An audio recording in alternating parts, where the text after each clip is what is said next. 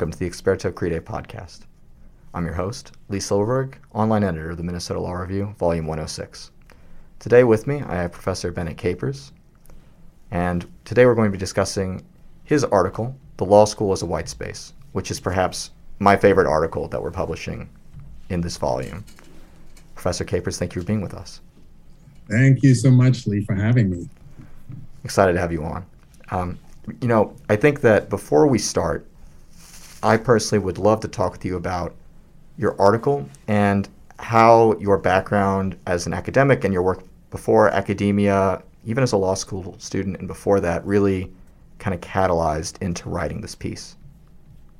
Yeah, so I'm going to, I think I should start off by saying I sort of view myself as an accidental law professor.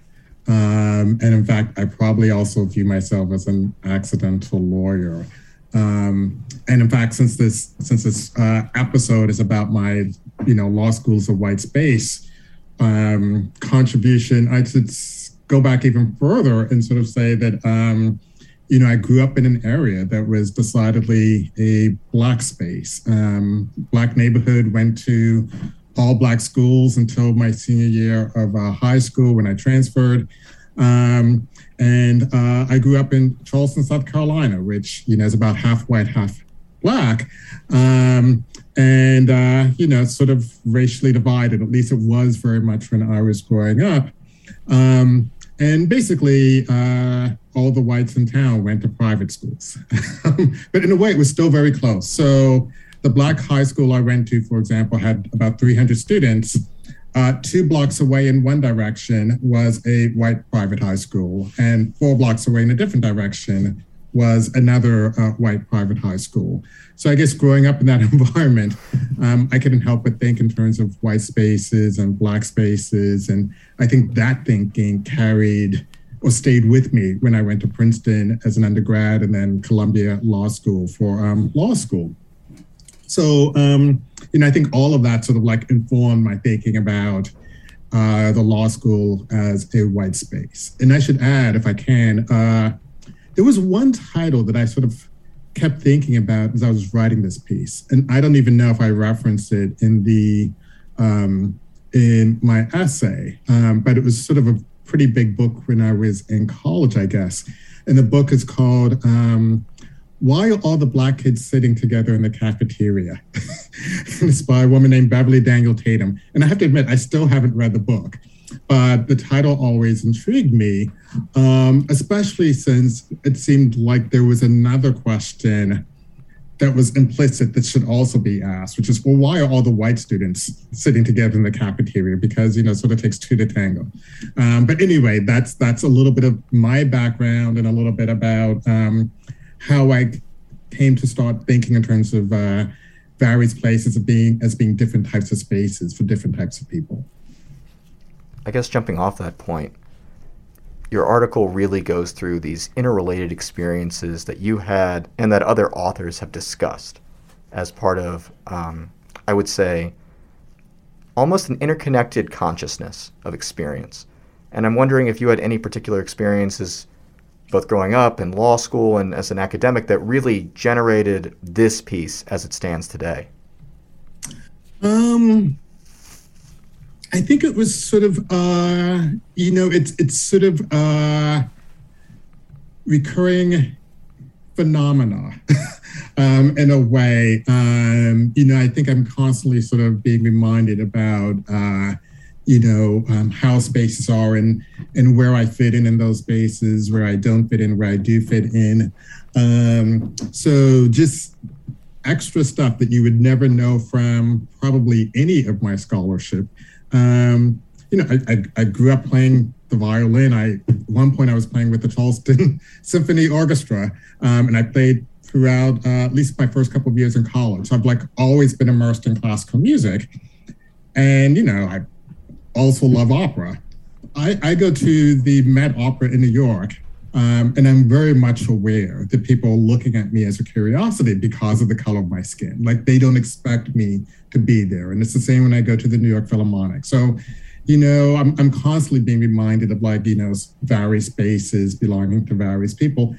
You know, and the same thing happens to law school. So, and you know, I, I don't think my experience is unique. I think you could probably ask almost any black person about experiences in law school. Um, you know, and it's sort of interesting being a, a law professor and you walk in the building and the security guard is like, "Oh, are you new here? Do you work in the kitchen?" You know, that that's kind of stuff is not, you know, it's, it's happened to me. I'm sure it's happened to lots of people. So um, you know, there's just sort of expectations. Um, you know, early on when I uh, first joined the academy, um, I was asked to, you know, blog for a week about various whatever I wanted to blog about, and I just for fun blogged, um, "What does a law professor look like?"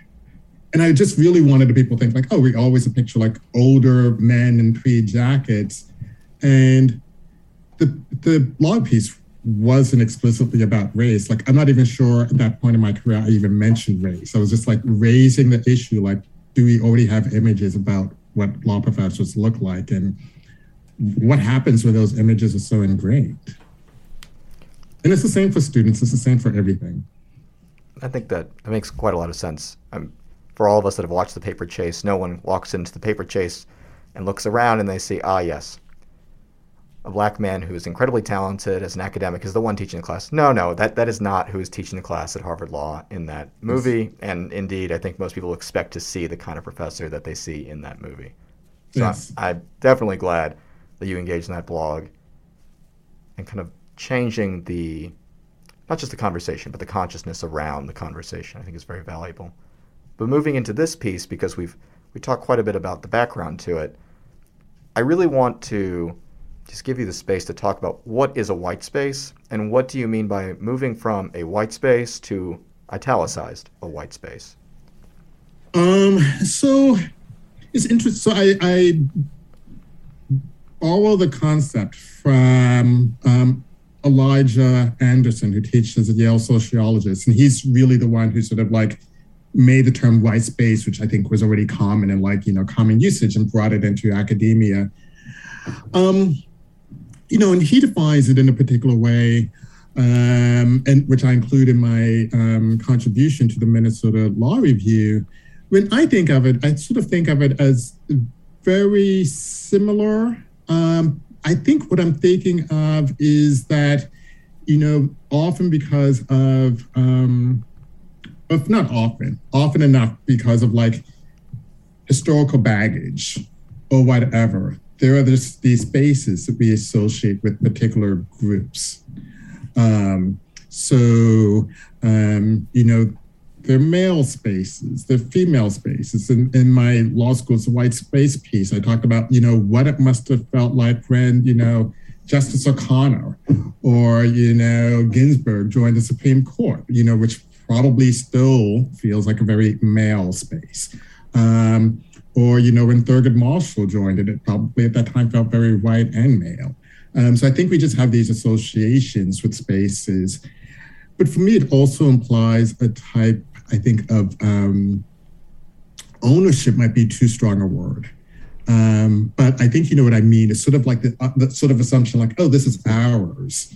Um, this belongs to us. It's sort of our space, and others who enter it might be entirely welcome they might not be welcome, but they might be entirely welcome. But still, I think sort of the sensibility is like, oh, well, they're coming into our space. Um, so it's not their space, it's our space. And uh, you know, just for the record, uh, you know, uh, my my my piece is called "The Law School is a White Space," um, but th- there are also black spaces, there are Catholic spaces, the Jewish spaces.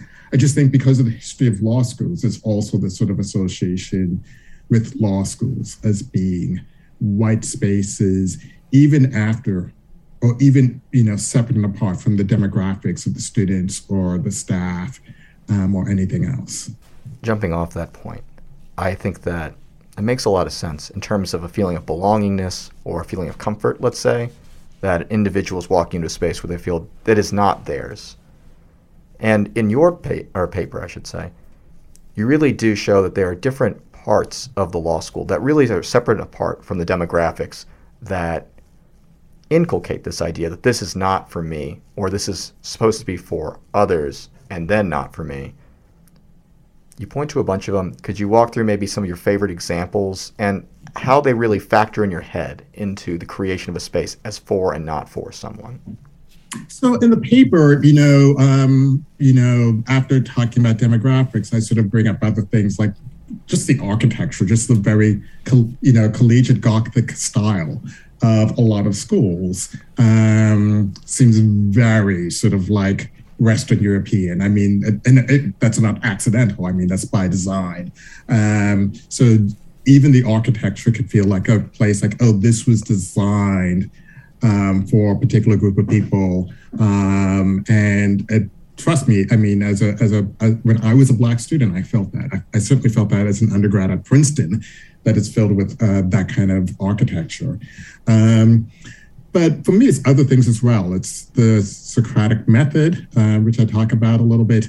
But for me, I think the most interesting thing that I felt as a student um, was sort of the the portraits on the wall um, and sort of walking into a building and sort of being surrounded by all these portraits of, you know, um, prior deans, distinguished jurists, and, you know, my going to law school at a time when um, all of those portraits were of men and they were all of white men.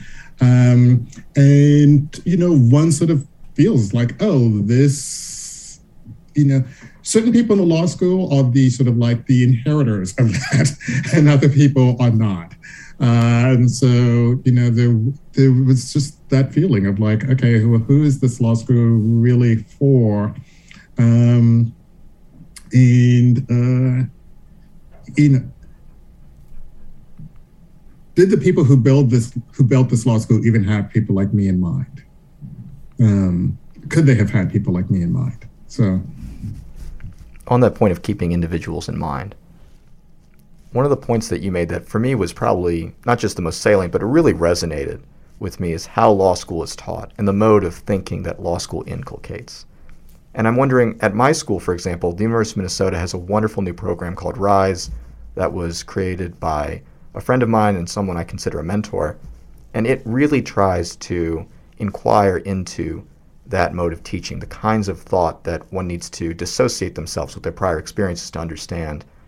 And I'm curious, how does that factor into the idea of law school as a white space in the, I would say, the former sense that you use in your paper? Yeah, so it does in, in various ways. I mean, you know, and this is something uh, I personally still wrestle with. Like, how do we teach in ways that um, don't privilege sort of uh, a particular hierarchy, um, um, a particular status quo. Um, I mean, for me, even the idea of sort of like standing at a lecture uh, at a podium and sort of lecturing down to students, um, or using the Socratic method, which involves, um, um, you know, my Elizabeth Mertz has done this great research on sort of what gets privileged and what doesn't and answers um, and how it narrows and cabins what we want students to think about that. Like all of those things are going on in a way that doesn't seem to encourage uh, different ways of looking at things. So one of the first things that we sort of do to students is we sort of cabin what matters in a case um, from what doesn't. And we are communicating to students like, oh, don't don't care about the actual plaintiff or the actual defendant, uh, but don't care about you know any of the uh, social economic background to the um, opinion. Um, but basically, this is what you need to focus on. Um, and you know, be internalize that. I mean, by the time you've finish your first semester or your first year of law school, I think a lot of students just take it for granted. Like, okay, this is what matters in the law. And clearly, if my professor says this is what matters, it must be right. Um, so I'm still wrestling with how we push back against that. Um, how we can sort of teach law in a way where um, it's not so narrow. It's not so narrow. I certainly think it's difficult to do that. I, I think that as a law school student myself, right, what I see usually is that this privileging goes along with the way that we think about the law as the law, and that idea of inculcating the law to law students to think like lawyers. And one of the first things that I had an issue with was before I came to law school, I worked with judges at Shelby County District Court in Memphis, Tennessee, and I loved the work that I got to do there. And for them, it was very, very much fact based. I get to law school, we talk about case precedent, where the law is going, case lines, and we pretty much leave out the plaintiff and the defendant. And the facts matter, of course, but really it's that holding and takeaway. Mm-hmm. And it, it feels so ingrained. And so, I, as a law school student, it really does make sense to me that it would be difficult to take that method and move it away towards the individual suing because that is what it looked like for me before I came to law school. And then law school absolutely just razed that to the ground. And I imagine it's yeah. probably true for many people. Yeah. Absolutely. I, I could not agree more. Um, I mean, the other thing that we do in law school, and maybe it's just my experience, maybe it's just like my experience as a student and my experience as a professor. Uh, but, you know, let me, let me use criminal law as an example, because it's a 1L course, everybody takes it. Uh, you know, so much of criminal law is like, okay, mens rea, actus reus, you know, causation, justifications, defenses, excuses. Um, I've looked at a lot of criminal law case books. There's tends to be very little on sort of like, well, why is this even a crime? Um, and there tends to be very little on, well, what are the limits in creating new crimes or sort of saying that something shouldn't be a crime at all? It's almost like criminal law takes the law as a given And a lot of law school, I think, and, and don't get me wrong, I mean, obviously, the whole goal of law school is not just to teach people what the law is, but also to teach them how they can push back against the law. But it seems to me that even that pushing back is not like, you know, how do you upend the law? It's not sort of like, you know, you know, in, in, in the piece I talk about, you know, rearranging apples on the apple cart versus upending the apple cart altogether. Seems like a lot of law school is sort of like, oh, how can you rearrange apples in the apple cart? Um, I have to mention, um, uh, I'm working on a uh, colloquium on subversive lawyering. And I just read one of the contributions for that uh, subversive lawyering um, colloquium. And a lot of it is actually about how legal education could be more subversive. And one of the arguments is, you know, bringing more law to the people, like breaking down the walls of law schools, but actually like, you know, having everyone learn the basics of the law, elementary school, high school, you know, college, whatever. Um, and it occurred to me in reading it, like so many of the ideas were great, but they were really like teaching people like, oh, how they can um, understand the law so that they could use the law or push against the law. But there was really nothing in the essay, at least the version I read, about teaching people that they could actually play a role in creating the law and changing the law. Um, and I don't know if we, to my mind, we, I wish we could do more of that. I think that it follows actually really nicely that point into the kind of vignette that you, I would say, paint, honestly, in your piece at the end of almost akin to Plato's The City in Speech, the law school in thought, which is this place where you go through and you walk through, and it doesn't just say that it does the things that you care about, it has embraced them, internalized them, and created them. It's made them real, right? I, I would ask that you kind of walk us through that. What, to your mind, is this law school that can be, is not yet, but it is really valuable to create?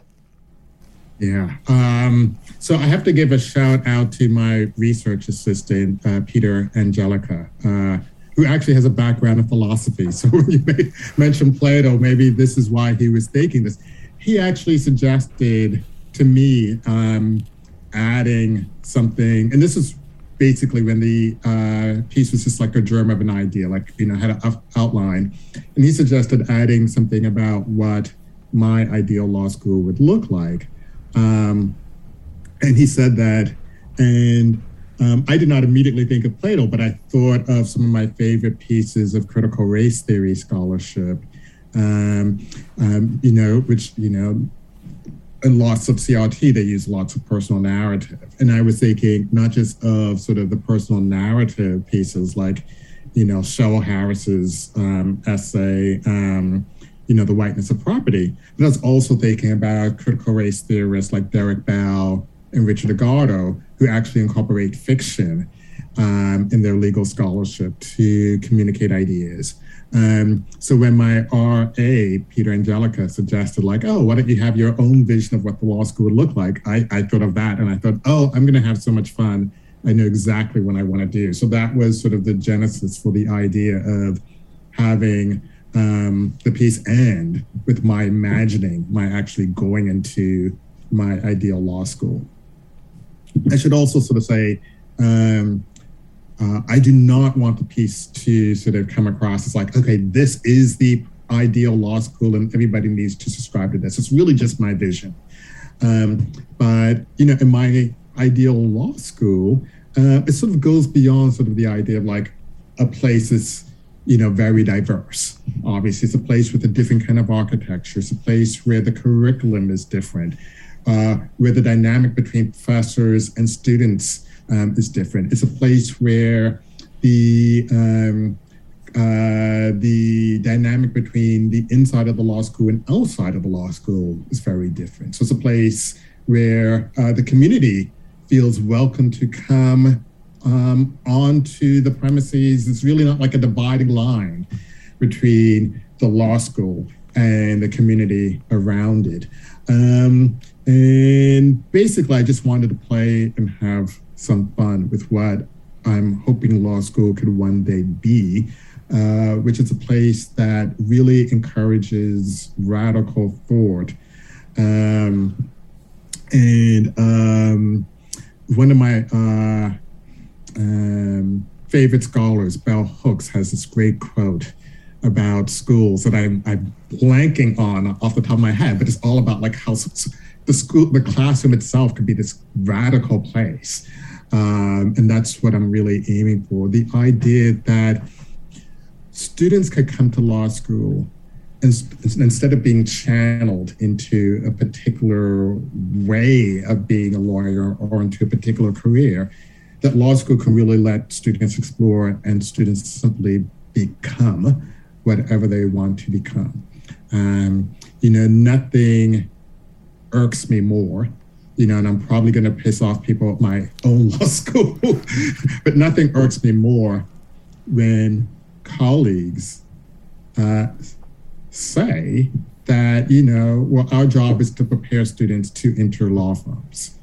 Um, um, that's certainly not, I'm, i mean, I'm, I'm happy for my students to go to law firms, but I'm hoping schools can do more um, because uh, there's a lot that needs to change about the world we're living in. and if we're just preparing students to go to law firms and make money, uh, then as far as I'm concerned, uh, we're not doing what we could be doing to prepare students to really build a better world. And I think that's that's my goal and teaching students. I'm hoping that they're thinking about building a better world.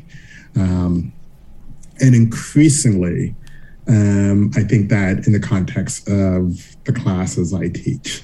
Um, so, as I mentioned, you know, one of my core classes is criminal law, and I'm constantly thinking these days, um, you know, and I didn't think this when I first started teaching. So this has been an evolution, but certainly in the last several years, it's I've read more and more about abolition. Um, you know, as I think about abolition. Um, you know, for a couple years, I was describing myself as abolition curious, um, but I think I'm like quickly becoming like, you know, on, on board with abolition. I'm constantly asking, well, well, how do I teach criminal law if I think the entire system is flawed at its core? Um, how do I teach it without um, legitimizing it. Um, you know, and I think increasingly people are wrestling with that issue. Um, you know, I when I first started teaching, I think one of my goals was I was hoping lots of my students would become prosecutors. I was hoping lots of my students would become defense lawyers. And now I'm thinking, well, I'm happy if they do that, but I also know that uh, they're becoming part of a machinery of injustice if they do that. Um, so I think you know increasingly people are wondering, like even people who want to do defense work, can you be an abolitionist and do defense work? Well, all those two things incompatible? Are they in tension because you're still part of the system? And as somebody teaching criminal law, I wrestle with that same issue. Um, I, th- I think it's deeply interesting that you mentioned that because before I came to law school, I was a philosophy major. Shout out to your research assistant. I'm glad that he also experienced the, I would say, the brain forming that is a philosophy education in college. And it isn't all that different than the kind of brain forming that goes on in law school, except the purposes are immensely different, right?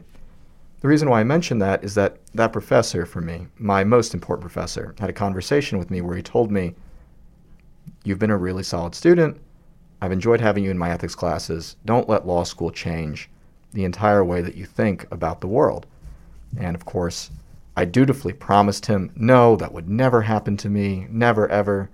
And then one day I woke up working at the United States Attorney's Office in one of the districts at a job that I knew that I was going to really want to get experience in. And I realized that law school had absolutely changed how I saw everything about the world and how I went about my day, how I thought about the cases before me, how I abstracted away the individuals that I was working towards helping my mentors either prosecute for civil issues, um, usually civil actions related to money, or incarcerate.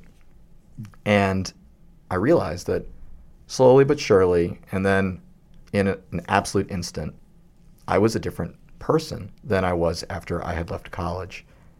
And I do struggle with that. And I wonder, you know, in your struggles with thinking about abolition or how to fundamentally change how we think about going about the doing of law, are there any conclusions that maybe you've come to that perhaps might enlighten people like myself that really do struggle with this in terms of where the career is going and how to square that with the person they want to be?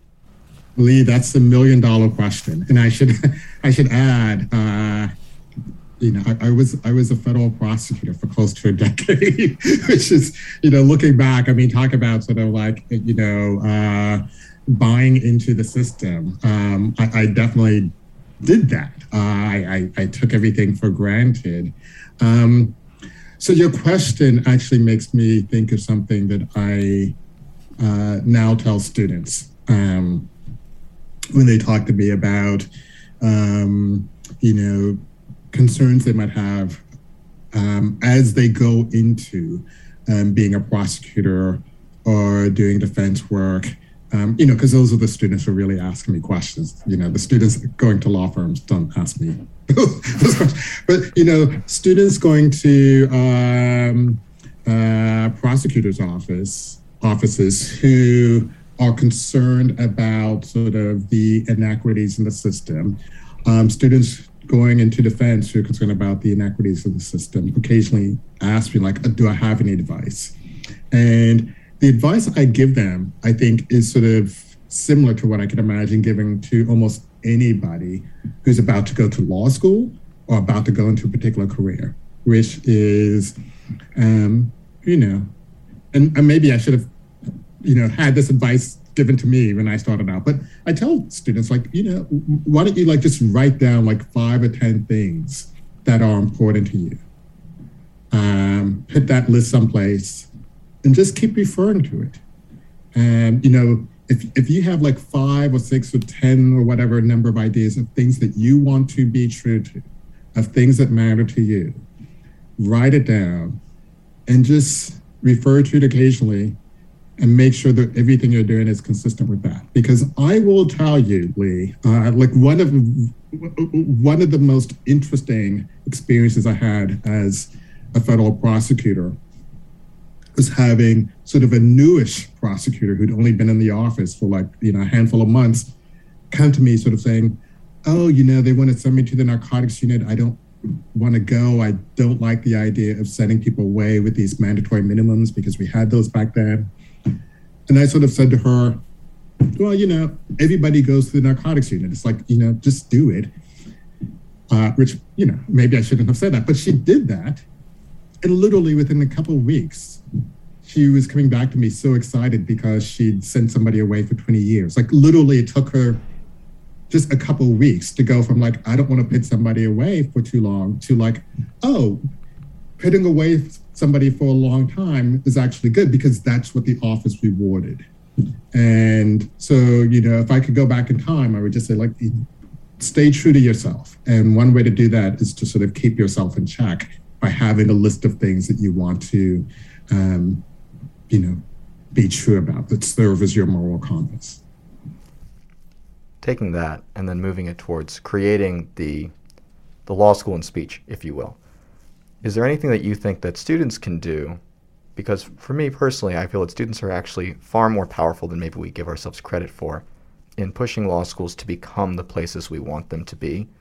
Are there things that we can do that would really help I I would say realize this idealization of or ideation of your paper? Yeah, I mean, I think it's so much of it. Uh, you know, it's just keep pushing, keep demanding more.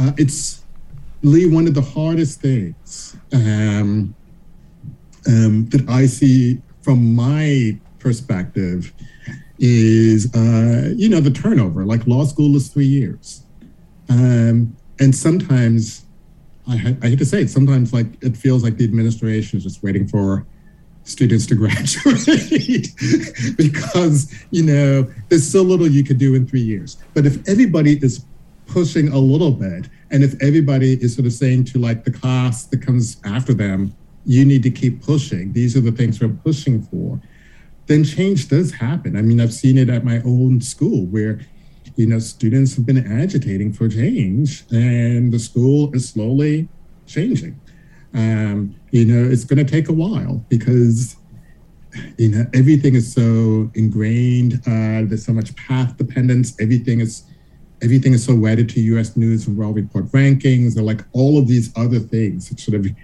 get in the way. Um, but uh, when students push, um, faculty listens. Well, Professor Th- Capers, thank you so much for being on. This has been an absolute pleasure. Oh, thank you so much for having me, and and, and thank you for publishing the piece. It, it came out great, um, and it seems to be getting lots of attention. So, thank you.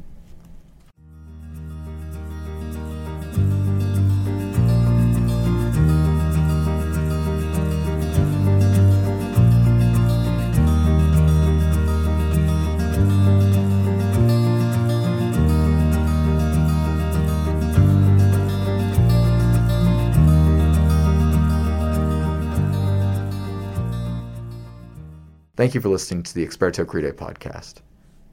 All the opinions discussed in this podcast are the opinions solely of the authors and myself and do not reflect their institutions, nor do they reflect the opinions of the University of Minnesota, the University of Minnesota Law School, the Minnesota Law Review, or any other parties.